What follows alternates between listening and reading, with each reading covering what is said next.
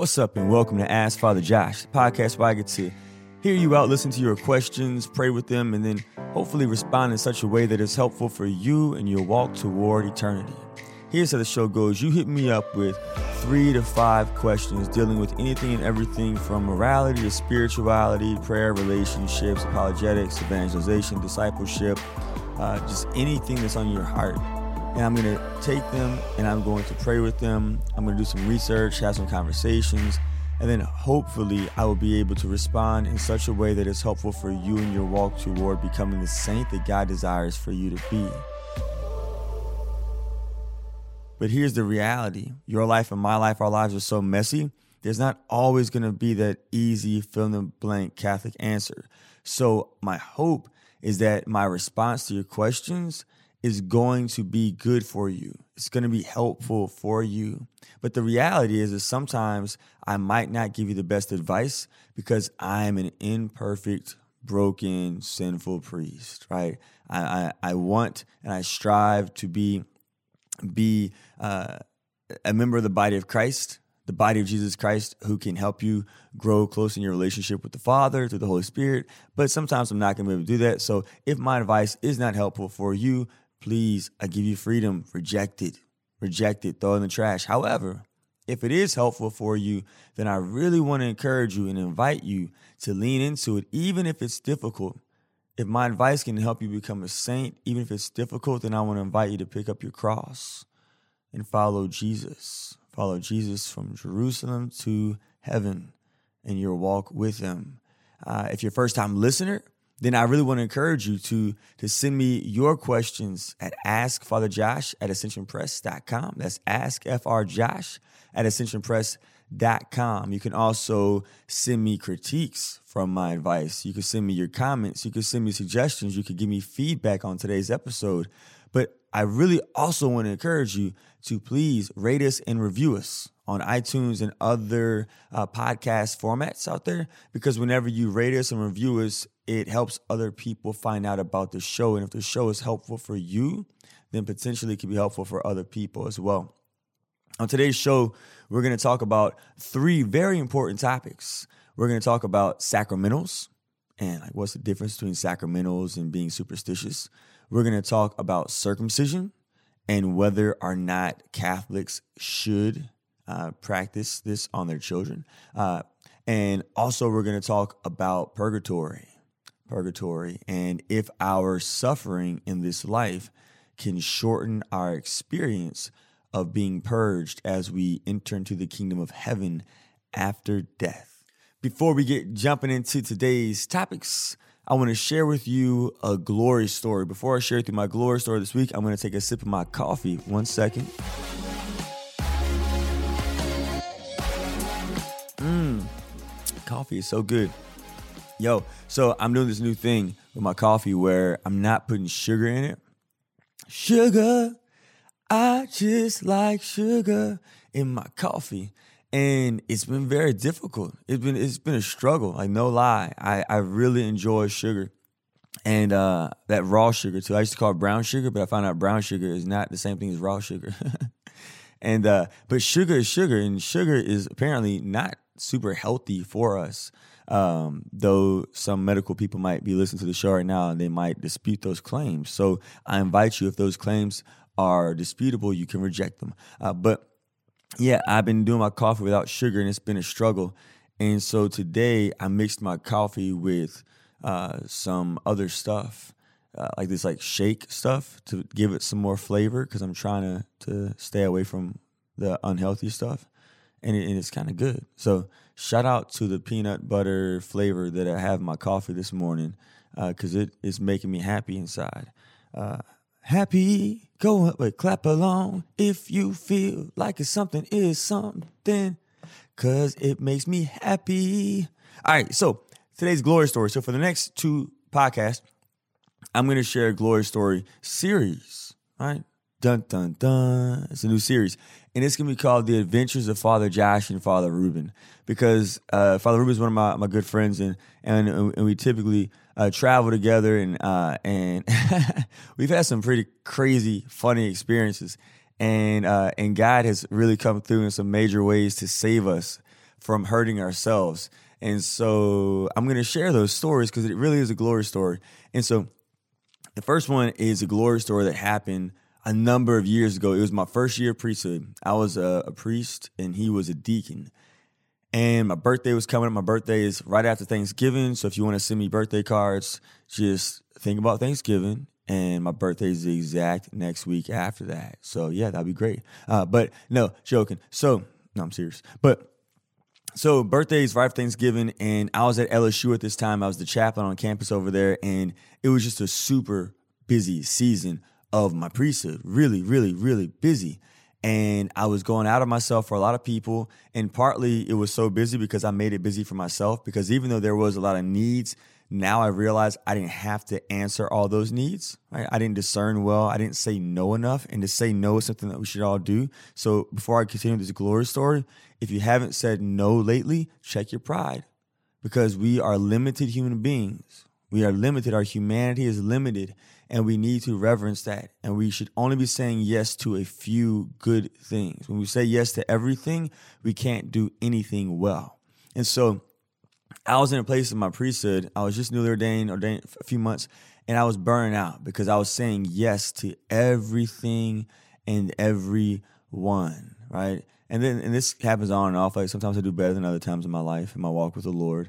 I did it as a deacon. It was the same thing. I, I said yes to everything, and it was I got really tired and exhausted really quickly. Uh, so, but so I was saying yes to a lot. I was really exhausted, uh, bearing a lot of good fruit in my ministry, but like still, it just wasn't good for me. So one of my buddies in the priesthood, another uh, buddy of mine, uh, his mom uh, has a camp and on the water. And so she was like, "Hey, just come stay at my camp for your birthday. How about you just get away?" Um, and I was like, "That's a great idea," because my birthday was, I think, on maybe it was a Friday or Saturday that year, and, and I didn't have mass until Sunday. At LSU, we had mass at 10 a.m., noon, 6 p.m., 8 p.m., and get this, 10 p.m. on Sundays. It was crazy. So I had the 6, 8, and 10 p.m. mass that that week. So I was able to leave on Friday and I was going to get back on Sunday morning. And so Father Ruben, uh, at the time, Deacon Ruben was also able to get off. And so uh, we went to our buddy's uh, house and met with his mom, and, and we asked her for the key to her camp. And she couldn't find it. And she said, You know what? I must have left it at the camp. She said, How about you, just, you, you drive down there? Josh, you've been to the camp before. Just drive a mile down the road. The camp should be on your right, the light should be on, uh, and the key is under the doormat. I'm, thinking, cool, I've been to the camp. It's been about four years since I've been to this particular camp, but I have been to that camp before. So I should know, though I should also inform you, my, my listeners, I am directionally challenged. I, I'm not good with directions at all. And I don't I have a terrible memory when it comes to to places. And so we we leave her house, drive exactly one mile down the road, and we see the house with the light on, pull in the driveway, go to where she said go, pick up the mat, and there was no key. So I called her and I said, Hey, um, there's no key here. And she said, Really? She said, Well, that's strange. I, I, I just, I thought it was there. I tell you what, how about you just break into my house? Break into the camp. Break into the camp. Right. There's no alarm. Just break in. And I'm thinking, did she think I broke into a place before? I'm joking. No, so I said, okay, cool, I could try. And so uh, I got out my credit card and I tried to break in. Uh, I was unsuccessful because, by the grace of God, breaking into houses was never something I did in my past life. So we continued to walk around the camp, and I eventually found the key in another part of the camp. Like as I was like snooping around, found this key and I called her. I said, "Hey, I found the key. It was in the front of the house under that under that doormat." And she said, "Great." And so I opened the door, walked into the camp, and when I walked into the camp, I thought to myself, "Man, I know I've been here four years ago, but this camp looks so different than from when I was here. I mean, this thing looks really, really different. But you know what? A lot of people renovate their places, and so they must have had a, a big renovation over the past four years that I just didn't know about. And so he went and he got his room. I picked a room and it was like the uh, what's that that story where you like tried all the beds and so I like tried all the beds I wanted in the house and I found the one that I liked a lot and we set up a mass. We, had, we brought a mass kit, so I set up um, an altar for mass for the next day, and I had my monstrance, so I was going to do adoration there as well the next day. And um, he went to go pray the, the office of readings because he hadn't prayed the office of readings yet. And as I'm walking through the house, I'm like looking at it. I'm thinking, like, this just doesn't look like the camp I remember. And I, I'm like looking on the walls, and there's pictures of all these little kids who I've never seen in my life. And I'm thinking, man, some families are just are unique in that they allow anybody to put pictures in their house because I don't see any pictures of my buddy or his mom. But you know what? Thanksgiving was the week before. And so potentially their family came by and decorated the house. And as I began to tour the house, nothing looked the same at all. The dishes, y'all, were still wet. They were being they were drying out on the on the countertop. So clearly whoever was there recently left. And I'm looking at this house and I'm just thinking something just doesn't feel right. And so I uh I I went outside to go talk to the Lord for a little bit by the water. And as I looked at the camp from the water, I looked next door. And I recognized next door there was another camp with the light on, and it looked exactly like I remember it looked four years earlier yo, I broke into somebody's house. Oh man, y'all. So at this time, I mean, I was it was cold. I was wearing a hoodie outside. I looked like Trayvon Martin. And I was thinking he just got shot too this time. Like it was like this was like recently, like after he got shot. I was like, oh my goodness, I'm about to get shot over here. And so my buddy Father Ruben walked out and he was like, Why do you look like that? Like I was frozen. I was frozen, like the movie Frozen. Uh Let It Go, that movie. So so I'm outside I'm frozen. And Brother Ruben's like, yo, what's up? And I'm like, dude, I think we broke into somebody's house. And so I text my buddy's mom. I said, can you send me the exact address of your house, camp? And she did. And I said, go check the mailbox. I said, you go check the mailbox because you're white and I'm black. And if I go up there with a hoodie on in front of this place, somebody gonna shoot me. So you go check, bruh. And as he went to go check, I knew, I just knew we in the wrong, we in the wrong camp. So I ran inside, poured out my drink, fixed my mass kit, threw it in my book sack, got my stuff, and I got out that house. And he came running. He said, "Dude, we are in the wrong camp." And so we we hurried up and like got everything together, ran out the house. Not before taking a selfie in the house though, because that was an experience to remember for life. Uh, did take a selfie, and then got next door, found the key where she said it was gonna be. Got in the house, called her, and said, "Hey, we were in the wrong camp. We were in the wrong camp. We broke into the wrong one." And so her first response was, and I love it to death, it was so beautiful and innocent. She said, Well, Josh, did you at least write an apology note to the to the family whose house you broke into? letting them know that you broke into their house?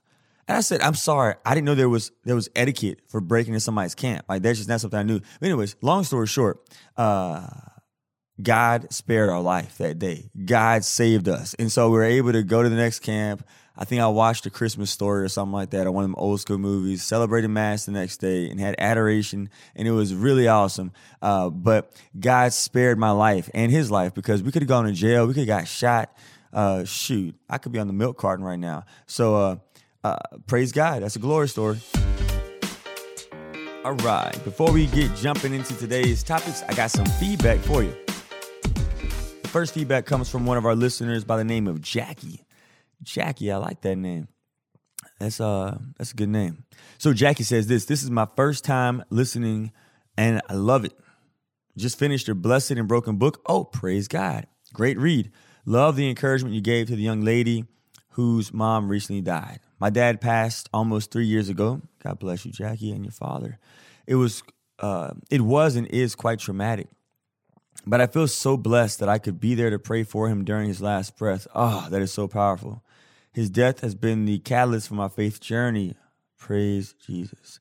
I find so much comfort at Mass knowing that the veil between heaven and earth is open. Yes. And I not only get to be with my Heavenly Father, but my own Father. Yes. The communion of saints. Yes. Go ahead. I'm sending the link to your podcast to my 19 year old. He's at college, and I feel like I'm nagging him away from the church instead of nudging him toward the church.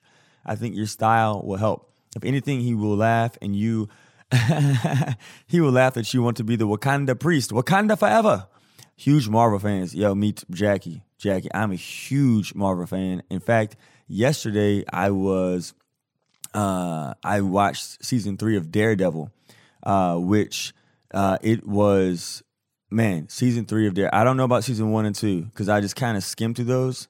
And Defenders, I did watch that. That was pretty good. But season three of Daredevil was so good. It was it was so good. There's a Catholic priest and a Catholic nun in practically every single episode of season three of Daredevil, and it uh yeah, it was so good. It was so good. So yeah, shout out to Marvel and uh Stan Lee for making all those awesome superheroes and uh my favorite still X Men. X Men still the best. But um though the movies for X Men that have come out in recent years have been trash. But hopefully that's going to change in the years to come. So, anyways, yeah, Jackie, uh, praise God. Thank you so much. And I'm going to continue to pray for you uh, and thank God for you and thank God for using your dad um, and his suffering to draw you to a deeper intimacy with Jesus. Uh, and praise God for the Mass. The Mass, yes, heaven on earth. If you want a good book to read in the Mass, read Scott Hahn's book, The Lamb's Supper. Um, also, Dr. Edward Sri has a book um, that uh, Ascension put out and it's a really good book. And I just forgot about the name of it, but it's really, really good. Dr. Edward Sri is is amazing. And the uh, the mass, the biblical, like the mass explained. Uh, gosh, Ascension is gonna kill me. Anyways, long story short, it's a really good book. And if you look at my show notes, we're gonna put the title of that book there. And it really is a good book. I use it all the time. Uh, so shout out to Dr. Edward Sri in that great book. His book is probably the best book on the mass. No lie. All right, so uh, I mean, no, no hate to you, Scott Hahn. Like now, I'm setting up like this, this, this beef um, on a podcast uh, between two awesome, great biblical scholars. So, anyways, next feedback comes from Patrick. Patrick, Saint Patrick. Uh, Patrick says this. I wanted to say that first. I love listening to your podcast. You've been very helpful in my walk with Christ. Praise, praise the Lord. I wanted to just offer my prayers for Sarah from your October second episode, who is struggling with chronic illness. My wife has been struggling with chronic Lyme disease for over three years now, so I have seen firsthand how difficult living with a chronic illness can be. I also wanted to share that my wife has also used her illness as an opportunity to be a beacon of support for others who also suffer through disease and illness. She recently started an Instagram page called Creative Beyond Chronic. She hopes one day to make it an entire website and blog for creative people, artists, photographers, writers, poets, etc who use their creative talents to uplift and support those who are struggling with chronic illness. I don't know if you're able to share this page with Sarah, but I wanted to at least tell you about it and let you discern the appropriateness of sharing it with this person and all your listeners. With Patrick, uh, I am sharing it. So thank you for giving us this um, this tool for other people to discern if it's good for them in their walk with Jesus. So praise God. That's the feedback. And now let's get jumping into today's show. All right, our first question is about sacramentals, and it is from a person by the name of, all right, so it's spelled R E S I, and this person even put in parentheses pronounced R E H dash S E E. So I can definitely pronounce S E E. That's C, C, right? And I'm assuming it's Resi, Resi, Resi, like not Reese, like Reese's Pieces but Resi, which is actually crazy because the coffee I'm drinking right now, Resi, it's it tastes kind of like Reese's Pieces. Uh, so I feel like it was very divine. Um, it was it was very divine that, that this that this happens that I get to see your question on the day that I'm drinking my Reese's Pieces tasting coffee. All right, so sacramentals. This is what Resi writes. Uh, how are we supposed to view sacramentals such as the miraculous medal and scapular? We aren't supposed to believe that they that power actually comes from the thing, right? Would that not be idolatrous? Mm-hmm. Is it supposed to be like the statues which lift our minds and hearts to heaven? If so, then why do people stress the importance of wearing a miraculous medal and scapulars for protection? Do these items protect us in some way? All right, cool. Great question, Resi. Yeah, so a lot of people don't understand what is the purpose of sacramentals. Some people actually treat them in a very superstitious way, which is not cool. Um, but let's first go to the catechism and the old school catechism, the Baltimore catechism, um, because it, it, warns against using sacramentals in a way that is not okay with the church. So this is what the Baltimore catechism says, the old school catechism, the catechism from back in the day when they were young. And I say they were young because I wasn't even born back then when it was written. I was born. No, maybe I actually, maybe I was when did the new catechism come out? what did, I know St. John Paul was part of it. anyways. Maybe I was. I don't know. I'm an 80s baby, so what do I know? Uh, but anyways, the Baltimore Catechism says this in lesson 27, question 1060. Persons may sin. Uh-oh. So it's talking about sin here, missing the mark. Persons may sin in using sacramentals by using, using them in a way or for a purpose prohibited by the church. Also, by believing that the use of sacramentals will save us in spite of our sinful lives. All right, let's break this down for a second. Like, some people believe if I wear a scapular, like, scapular, I'm never gonna go to hell because I'm wearing a scapular. Like, uh, no, that's not how it works, right? You can wear a scapular and you can burn in hell for all eternity, right? If you choose if you choose to walk away from Jesus with that article around your neck, right? Just because I wear a scapular does not mean that I'm not going to um, that I'm not going to be damned, right? Uh, it's it in, and of itself will not save me, right? A scapular cannot do that in of itself, but a scapular can be a constant reminder to me of the promises that I made whenever I put that scapular on, whenever I was enthroned, right? Um, it, and those promises include, right, living a sacramental life, a, a, life where I immerse myself in the sacrament of reconciliation and the sacrifice of the Mass, where I immerse myself in an intentional personal relationship with Jesus Christ, where I pray the rosary daily. And by praying the rosary daily, what's going to happen is, is because I spend that much time with the rosary and I'm meditating on the life of Jesus in my mind, I'm going to be like a, a fruit that will come from that is I will begin to speak like Jesus because I'm thinking about him constantly and I will begin to act like Jesus. And if I act like Jesus and imitate Jesus, uh, in this life, then I'll also imitate Jesus in his death and in his resurrection, and I will be saved. I will be a saint. Right? But if I choose to not imitate Jesus, if I choose to imitate Satan in my life, then even if I'm wearing a scapular, I can still go to hell. But a scapular in and of itself can't do that. But because it receives a blessing from the church, from Jesus, the bridegroom of the church, um, it is a gift to us if we have faith that Christ can actually use this article. It is a gift to us that can help us to draw, be drawn to Him. So, anyways, back to the Baltimore Catechism. We must remember that sacramentals can aid us only through the blessing the church gives them and through the good dispositions they excite in us. They have, therefore, no power in themselves, and to put too much confidence in their use leads to superstition. Yo, so one time many years ago, I tried out for, get this, American Idol. I did. And y'all know I can't sing well, uh, but I, I, it was kind of, I was on a retreat, and uh, shout out to Mother Adela and Miami in the service of the Pierced Hearts of Jesus and Mary. And I left that retreat with some seminarians and uh, uh, and a guy who's a monk. And we ended up uh, passing by Disney World, and Disney World was hosting auditions for American Idol, and uh, they asked me to sing that song. And so I got the second the second round, and then they told me your voice is unique. Hashtag you can't sing, and they gave me a bunch of free tickets to go ride rides for um, an effort uh, for the effort I gave. It was like a it was like a participation trophy. I was like the kid that got benched on the basketball team but still got a trophy for participation. one of the purposes of sacramentals, yo, but is to prepare our hearts to receive the sacraments. The sacraments, like that, that is that is our, our our means to our end. Our end is to become a saint. The normative means to becoming a saint is the sacraments, the Blessed Sacrament, the Holy Eucharist, Holy Communion, the sacrament of reconciliation, the sacrament of baptism. Sacramentals point us to these gifts that God has given us in our walk toward eternity.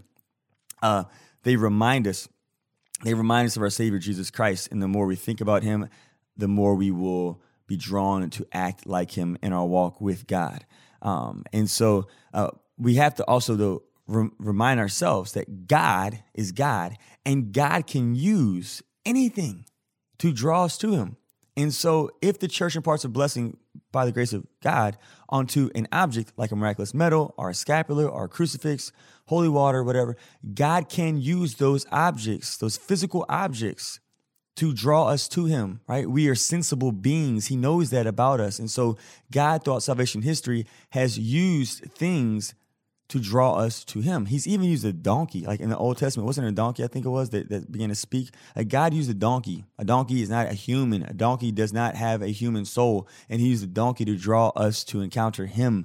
So God can certainly use anything. In the Old Testament, the relic of Elijah, his bones brought someone back to life. Someone touched that thing called his bones, and God used his bones to draw someone else back to life.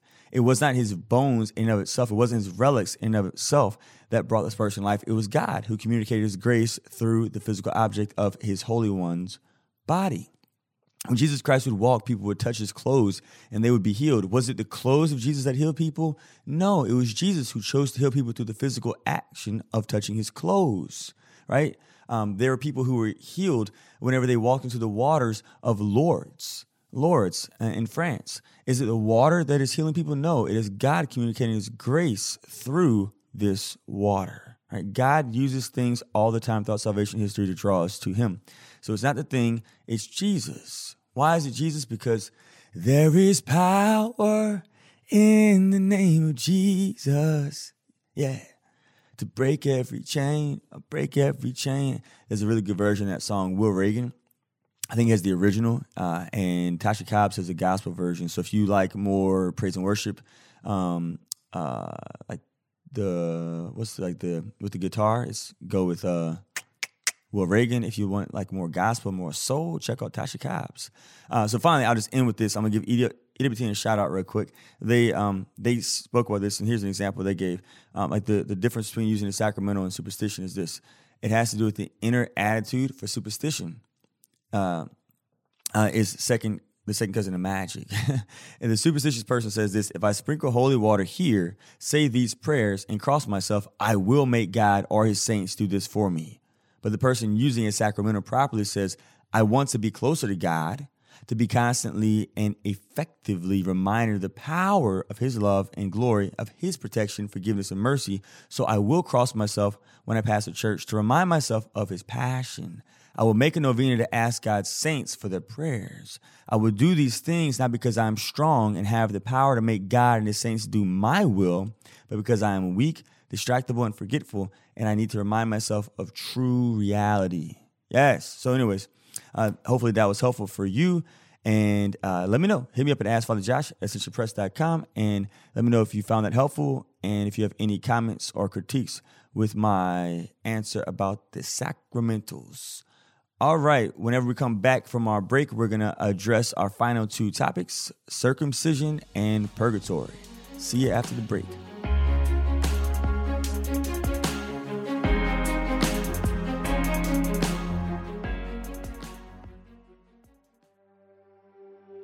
Wouldn't it be nice to have a Bible that actually explains how to navigate it and make sense of it? A Bible that includes a detailed plan for how to read it with a page layout that's designed for study and personal devotion? Now, for the first time ever, there is a Catholic Bible that does just that. A Bible that incorporates the same color coded learning system that has proven so effective in the Great Adventure studies. I have had the privilege of working with some of the most talented biblical scholars of our day Mary Healy, Andrew Swafford, and Peter Williamson to create the Great Adventure Catholic Bible. This Bible makes the complex simple as it guides you through the narrative woven throughout salvation history. The translation is the Revised Standard Version, Second Catholic Edition, an elegant, accurate, and modern Catholic translation. The Great Adventure Catholic Bible is perfect for your personal devotion and Bible study, or as a gift for friends and family. If you want to understand sacred scripture and be transformed by the Word of God, then this is the Bible for you. Pick up your copy at ascensionpress.com. Welcome back to the show. And a quick reminder you can send me your questions at Ask Father Josh, Ask FR Josh at ascensionpress.com with your comments, your questions, your suggestions, your feedback. And also don't forget to rate us and to review us on iTunes to help other people find out about the gift of the show. All right, our next question is a huge controversial topic that's um, being discussed in many circles, like right now as we speak. uh, many Catholic circles. Uh, many theologians are participating in these conversations, and many laity are are asking these questions because it's really important to them. And it's about circumcision. This question comes from Benji. Benji writes this: I have lately been thinking about circumcision as a part of the Catholic canon. It has been raised as a question a few times if I have had my genitals mutilated, and after enough times of posing this question to myself, I looked it up as part of our faith. It seems that as the majority of the world is uncircumcised and the practice doesn't create many lasting benefits and is more of an aesthetic surgical procedure here in the US, I have run across a few papers suggesting that circumcision is against moral law and that the Apostle Paul strongly urged against it. How do you see this practice in our faith, and how does it play into the dialogue that we are created in God's image if that doesn't include our natural body? Not to mention that the foreskin appears to be functional tissue that is removed without consent of the person. Thanks for the podcast. It is always awesome to tune in and hear a researched opinion. Keep doing what you're doing. Well, thank you, Benji. And I did research this a lot, and actually, I began researching this question uh, a while back because uh, one of my parishioners actually brought it to my attention and asked me what I thought about circumcision. And I'm gonna be honest, until this parishioner asked me what I thought about circumcision, it never crossed my mind. And so I began research this a while back. And so let's just jump into the church official position. The church, when it comes to circumcision, is neutral. Circumcision is not, in and of itself, a bad thing. Circumcision in and of itself is not a good thing. And so we cannot, as Catholics, tell someone because they are circumcised that their parents did something that was wrong to them or that they chose to do something that was wrong. We cannot also tell someone who is not circumcised that their parents did something that was wrong to them or that they're choosing to remain in a state that is not good for them, right? Uh, so, what's the big deal? Well, the big discussion that's going on right now in many circles is the question is circumcision mutilation. All right, mutilation of the body. Mutilation involves altering the body for non therapeutic reasons in ways that interfere with the body's ability to function. All right. According to the Catechism of the Catholic Church, number 2297, mutilation is intrinsically evil, right? And is not to be done regardless of the consequences. Okay, so here's why circumcision is not the same thing as mutilation. Get this. Because mutilation is intrinsically evil, right? If it's intrinsically evil, that means that God asked his chosen people, our fathers in the faith, the Jews, to do something that was intrinsically evil to be in a covenant relationship with him. Mm-mm did not happen. If it's intrinsically evil, which means it would be considered mutilation, then we're saying that Mary, the Blessed Virgin Mary, the Mother of God, and Joseph, her most chaste spouse, did an action to Jesus, who is God, that was intrinsically evil. We all know Mary would have never done anything that's intrinsically evil. So, no, right? It is not the same thing as mutilation, right? Two different things here um, because God cannot and will not ask us to do something that is intrinsically evil. It's just not going to happen. Um, so, so, so then other people say, well, back then in those times, the circumcision of the chosen people was literally just like a clipping of the foreskin. It wasn't the kind that's done today that looks like it's done for more so aesthetical purposes. Um, it was like a clipping of the skin, and that's what Jesus would have had. That actually is not, in fact, uh, factual, because we don't know which circumcision Jesus had, Jesus had because at his time, historically speaking, the circumcision was both and. They had the clipping that some Jews received, where they clipped some of the foreskin, but it wasn't like a lot to where it was the it's like the way it's done in the U.S. But there was also it was done the way it's done in the U.S., where it was a lot of foreskin that was removed. So both and were happening, and we don't know which one Jesus received. So we can't actually assert I know for a fact that Jesus Christ was just he got a little snip snip. Nah, we don't know what he got. So it's not for us to say. The bottom line is this is are there any therapeutic or are there any health benefits, medical benefits? Well, this is debatable. There are medical people and they say both and. Some say neither or, right? So some people argue against it because they say there are no medical benefits to being circumcised. um, and and they give reasons why it could actually be a good thing to be uncircumcised, um, such as the sensitivity that it could give to the person, whatever, whenever they're engaging in the marital act. But then other people say that there are benefits, medical benefits, such as it um, it reduces the risk of certain STDs um, if you are circumcised. And then some people argue against that and say, so what are you saying? That babies are, that when parents get their babies circumcised, they're assuming that they're going to get an STD and they're going to be sexually active. Look, I'm not going into all those details. I don't know. The bottom line is this, is the church is neutral on the topic. The church is neutral. One thing I do want to caution people from, though, is using such language as mutilation. Because what that does especially when Catholics use that language, is we're actually attacking Jews when we say that, right? It's an anti-Jewish uh, sentiment because we're actually saying that they're mutilating each other whenever they do it. Paul's whole argument against circumcision, it was because Peter and, and, and people were trying to get Gentiles to to act like they were Jewish before they could become Christian. Because remember, Jews were circumcised. And Paul was saying you don't have to be Jewish before you're Christian. If you're Gentile, just come in as you are. His whole argument was based on that. It had nothing to do with um, his his moral stance against circumcision. It was more so against it was a, it was a religious thing. It was not like I recognize now that you don't have to be a Jew first before you become a disciple of Jesus Christ, a Christian. So, um, yeah, basically, as a parent, I guess the key question is is why do you want your son, if you have a son, to be circumcised and to actually discern this and spend time thinking about it and praying about it. Um, and so we have to recognize as a Christian, we don't have a religious reason to do it. And so if we did it, it would be for like medical re- reasons, and and it's up to the parent to decide that. And so yeah, uh, that's that. So hopefully that this hopefully this question right here will spark a lot of conversation, and I think it will because I know people feel very strongly about this this question, uh, Benji. But I mean, again, uh, and this is just another example of parents who give their daughters earrings when they're babies, right? Is that mutilation when they put holes in their daughter's ears? I don't think so, right? Um, if so, the church would condemn that. Anyways, long story short, let me know what you think, Benji, if you found this to be helpful for you, um, and uh, and also anybody out there who's who's wondering if they should circumcise their child or not. Right? Remember, church is neutral. So, uh, yeah, Father Josh at ascensionpress.com. Hit me up and let me know what you think.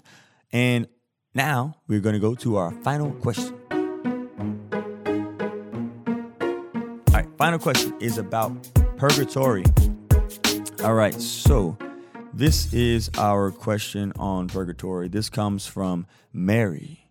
Mary, did you know that your baby boy? That's like the most controversial Christmas song ever, right? Especially people who think that theologians like to debate that song. So uh, maybe I'll do a, sh- uh, a que- answering question on that show, but you have to ask the question for me to answer. So somebody asked me a question about Mary, did you know, around Christmas time. So Mary says this I was just wondering if a deceased person had a painful death or difficult life, does that shorten their time in purgatory? All right, Mary, that is a great question. So the short answer is yes, if Yes, if they embraced their pain and difficulty as a means to conforming their life to Jesus Christ Himself, right? There's nothing, nothing that is purifying about pain in and of itself. Pain in and of itself without meaning is not a good thing. So just because a person lives a difficult life does not that does not affect their time in purgatory. But if the question is about redemptive suffering, about suffering that a person is using to conform themselves to Jesus Christ crucified, right? accepting their cross, picking up their cross, making up for what's lacking in the body of Christ while they're on earth, then yes, it will, and notice I'm gonna say this in my air quotes, shorten their time, in air quotes, in purgatory. Whatever time is. Because remember, time outside of this life, we don't have any idea what that even like looks like because there is no time outside of like this, right? So uh, we, we don't know what that means. Like a year for me might be a day for for someone outside of life, and what you know. So just don't make any sense. So that's not the best ways to talk about it, but because we're limited in our ability to communicate about that which is heavenly, we don't know what we're doing. So, but Saint Augustine and and Greg of Nyssa both taught that a death that is united to Jesus Christ's death, his passion and death, can serve to purify the soul. So yes, we know from these fathers in our faith, these great doctors in our church, that that kind of death can serve to purify us. Um, this is also where the tradition comes from that martyrs don't go to purgatory. Like if you die a martyr's death, you go straight to heaven, right? They have completely united themselves perfectly to Jesus Christ in their death, right? All suffering united to the cross of Christ does purify us. All suffering united to Christ purifies our souls. So we can live um, our life um, and, our purgatory. We can live some of it on earth um, or all of it if we are a martyr. So to the degree that we allow our suffering to unite us to the cross of Jesus Christ with Jesus Christ for our our walk toward eternity. Um, but this this isn't um, this isn't like suffering of purgatory um, uh, minus suffering in this life then equal less suffering in purgatory. Like, look, we don't need to get into those um, because the point is not about suffering. The point is about Jesus. Sometimes we focus too much on the things surrounding Jesus and not enough on Jesus himself. The point is Jesus. Jesus is the point. Redemptive suffering is purgatory. Redemptive suffering in this life is is, is pur- purging for us. Um, but at the same time, the point is is because it's Jesus who's purging us because He's making us more like Himself. Um, so focus less on the suffering, more on the Jesus who we get to suffer with um, and for in our walk toward being um, saints in heaven. Uh, does that make sense? I, I hope that that was helpful. Um, and so, if it does make sense, and if it was helpful, let me know. If it wasn't, also let me know. Uh, at AskFatherJosh at AscensionPress.com. Okay, that brings us to the end of today's show. So, universal points about today's show that everyone can take away, even if these questions might not be applicable for you specifically, is when, when it comes to Sacramentals, remember, God can use anything. God can use anything. And the church uses these to draw us to Him, right? To draw us, to lift up our eyes to the Father, to receive the Father's blessing Father's blessing. He is always, St. Teresa, he is always having his hands raised to bless us. And he can use anything and everything to do that. He can do that. Uh, when it comes to circumcision, church is neutral. So there's some topics um, that the church is going to be neutral on. And so uh, God gives us the freedom to choose. He gives us freedom, free will to, to choose what we think would be best for us and for our families. And whenever it comes to purgatory, the point is Jesus. The point is not suffering. The point is Jesus. But when we unite our suffering, that uniting of our suffering with Jesus is an imitation of Christ crucified. Imitation of Christ is the best thing that we could ever do in this life. Cool. All right, let's go ahead and pray in the name of the Father and the Son and the Holy Spirit. Amen. Father God, we love you, we adore you, we worship you, we honor you, we glorify you. We praise you for the gift of this day, the gift of our lives, the gift of your church that you gave us 2,000 years ago. Oh man, thank you, Lord, so much for your church. You know how how quick we are to wander off the uh, the right path, and so you've given us this church, your bride, to to be a mother to us, to be a mother to to draw us back to Jesus. And so we just praise you, Lord, and we thank you for being so patient with us in our walk toward eternity, for being so gentle with us. I that you give all of us the grace to be patient with others and to be gentle with others the way that you are with us, so that they can receive your love in and through us. We ask this Prayer, Heavenly Father, through our Lord Jesus Christ, your Son, who lives and reigns with you in the Holy Spirit, one God, forever and ever. Forever, forever, ever, forever, ever. In the name of the Father, and the Son, and the Holy Spirit. Amen. All right, y'all, that wraps up today's show. Don't forget to hit us up with more questions at AskFatherJosh at ascensionpress.com and rate us and review us on iTunes. If you've not done that yet, please do that after the show. That way other people can find out about the gift of the show.